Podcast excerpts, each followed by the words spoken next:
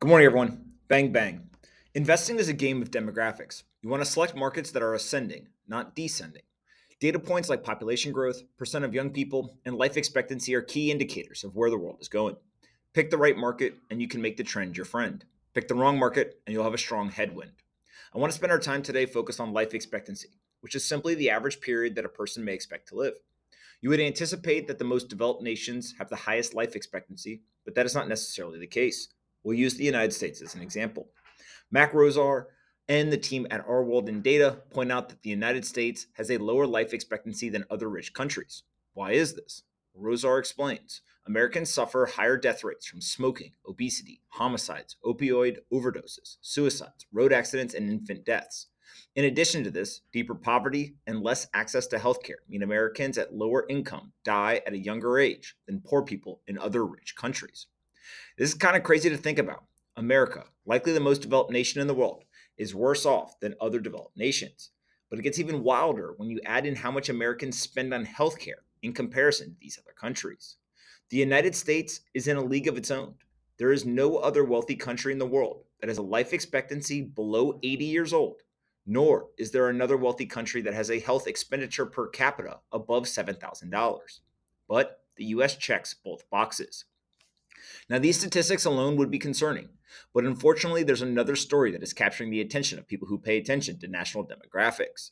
China has passed the United States in life expectancy, and as Ian Bremmer pointed out, should be a headline in every U.S. newspaper. So, what exactly is going on here? According to Mary Hui from Quartz, stated, quote, the U.S. life expectancies continued to decline from 2020 to 2021, dropping sharply to 76.1 years. With the latest decline, U.S. life expectancy is now at its lowest since 1996, according to new data from the Center for Disease Control and Prevention, National Center for Health Statistics. It also means that the gap in longevity at birth between people in the US and China has now widened to a full year. End quote. Now, this is not exactly shocking when you understand the reasoning.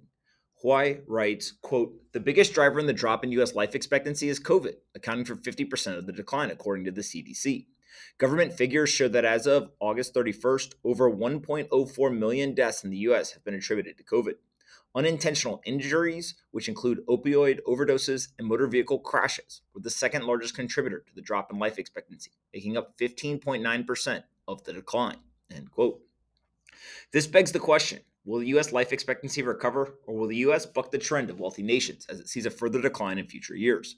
No one knows the answer, but we better hope that a quick reversal occurs because other demographic data points like fertility rate aren't going to make up for the loss. Data from the census.gov website states, quote, fertility rates in the United States gradually declined from 1990 to 2019. In 1990, there were 70.77 births each year for every 1,000 women ages 15 to 44.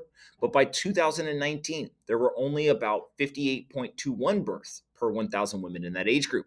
While broadly stable, annual births in the United States declined from about 4.1 million to 3.7 million from 1990 to 2019. End quote.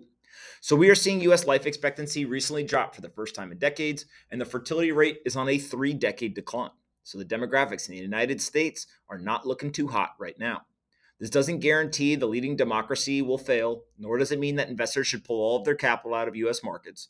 It simply highlights that the future may not look like the past. Investing is all about demographics, and there's a strong data driven argument to highlight the US could have some of its most compelling trends left in the past. There are a few countries that have been able to thrive for decades in the face of deteriorating demographics, so this is worth continuing to watch in the coming years. Demographics are complex. There's plenty of debate and controversy around data collection, measurement methodologies, and what is actually important. Let this serve as inspiration for you to dig further and start doing your homework your future portfolio will probably thank you. Hope each of you has a great start to the week, and I will talk to all of you tomorrow.